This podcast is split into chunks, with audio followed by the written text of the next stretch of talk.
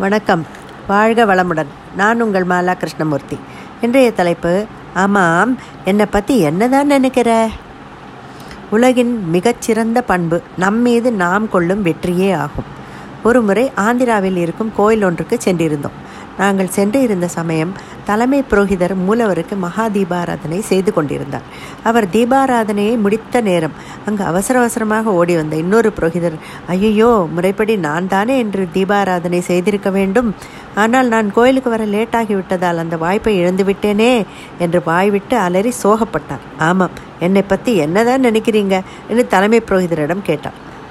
நன்றாக யோசியுங்கள். அந்த புரோகிதரின் வேலை என்ன? பக்தியோடு கோயிலுக்கு வரும் பக்தர்களுக்கு அமைதியும் மகிழ்ச்சியையும் ஏற்படுத்த வேண்டிய இடத்தில் இருப்பவர் அவர். அவரே பலர் காதில் விழும்படி ஐயையோ என்று தலையில் அடித்து கொண்டு அங்கிருந்த பக்தர்கள் என்ன நினைத்திருப்பார்கள்? அவர்களின் மன ஓட்டம் என்ன மாதிரி இருந்திருக்கும்? படபடப்பு வந்தால் சதா சர்வ காலமும் இறைவனின் சந்நிதியில் இருக்கும். வேதம் படித்த புரோகிதராகவே இருந்தாலும் அத்தகைய நபர்களால் அவர்களுக்கும் சரி அவர்களை சுற்றி இருப்பவர்களுக்கும் சரி எந்த விதமான நன்மையும் ஏற்படாது. இது நிச்சயம்.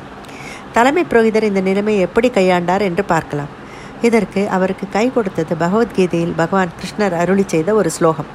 அந்த ஸ்லோகத்தை அப்போது அவர் அங்கே கூறினார். அதன் அர்த்தம் என்னவென்றால் நீங்கள் எனக்கு பூஜை செய்ய பயன்படுத்தும் பத்திரம் புஷ்பம் பழம் நீர் போன்றவற்றை விட நீங்கள் என்னிடம் காட்டும் பக்தி தான் எனக்கு மிகவும் முக்கியம். மகா தீபாரதனை செய்ய தவறிவிட்டேன் என்று புலம்பும் உங்களுக்கு பக்திக்கு கிடைக்கும் புண்ணியம்தான் மகா தீபாரதனை செய்த எனக்கும் கிடைக்கும் புண்ணியத்தை விட அதிகம்.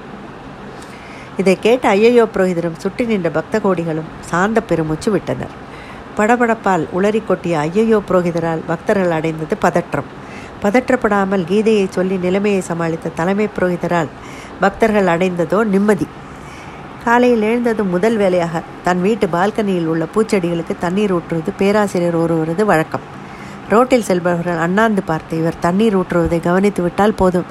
பேராசிரியருக்கு பெருமை தாளாது கூடவே அவர் கலர் கலராக நிறைய பூ பூத்திருக்கேன் என்று யாராவது சொல்லிவிட்டால் போதும். தலைக்கால் புரியாது. அன்று அரை மணி நேரம் அதிகமாகவே தண்ணீர் ஊற்றுவார். பேராசிரியன் எதிர்வீட்டு ஆசாமிக்கு ஒரு சந்தேகம். பேராசிரியர் பல மாதங்களாக தண்ணீர் ஊற்றியும் பால்கனி செடிகளில் காணப்பட்ட பூக்களில் எண்ணிக்கையில் ஒன்று கூட கூடவில்லை குறையவில்லை. என்ன மர்மம் இது?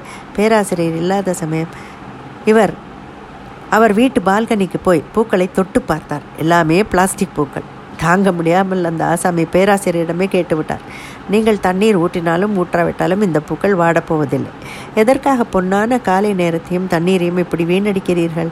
பேராசிரியருக்கு கோபம் பொத்துக்கொண்டது ஆமாம். என்னை பற்றி என்ன நினைக்கிற? அது எனக்கு தெரியாதா? எனக்காகவா இதெல்லாம் செய்கிறேன்? ரோட்டில் போகிறவர்கள் என்னை பார்த்து ஒரு வார்த்தை பா நாலு வார்த்தை பாராட்டி பேச வேண்டாமா? அதற்குத்தான் செய்கிறேன். நீங்கள் உங்கள் வேலையை பார்த்து கொண்டு போங்கள். இப்படி தங்களை தாங்களே கோமாளி ஆக்கிக் கொள்ளும் சந்தர்ப்பங்கள் அனைவரது வாழ்க்கையிலும் உண்டு. யோசித்து பார்த்து நம்மை நாமே திருத்திக் கொள்வோமே. இரண்டு ரக மனிதர்கள் எதிர்பார்த்ததை விட நல்லபடி ஒரு காரியத்தை செய்துவிட்டால் எதிராளி தன்னை பற்றி என்ன நினைக்கிறார்கள் என்று யோசிப்பார்.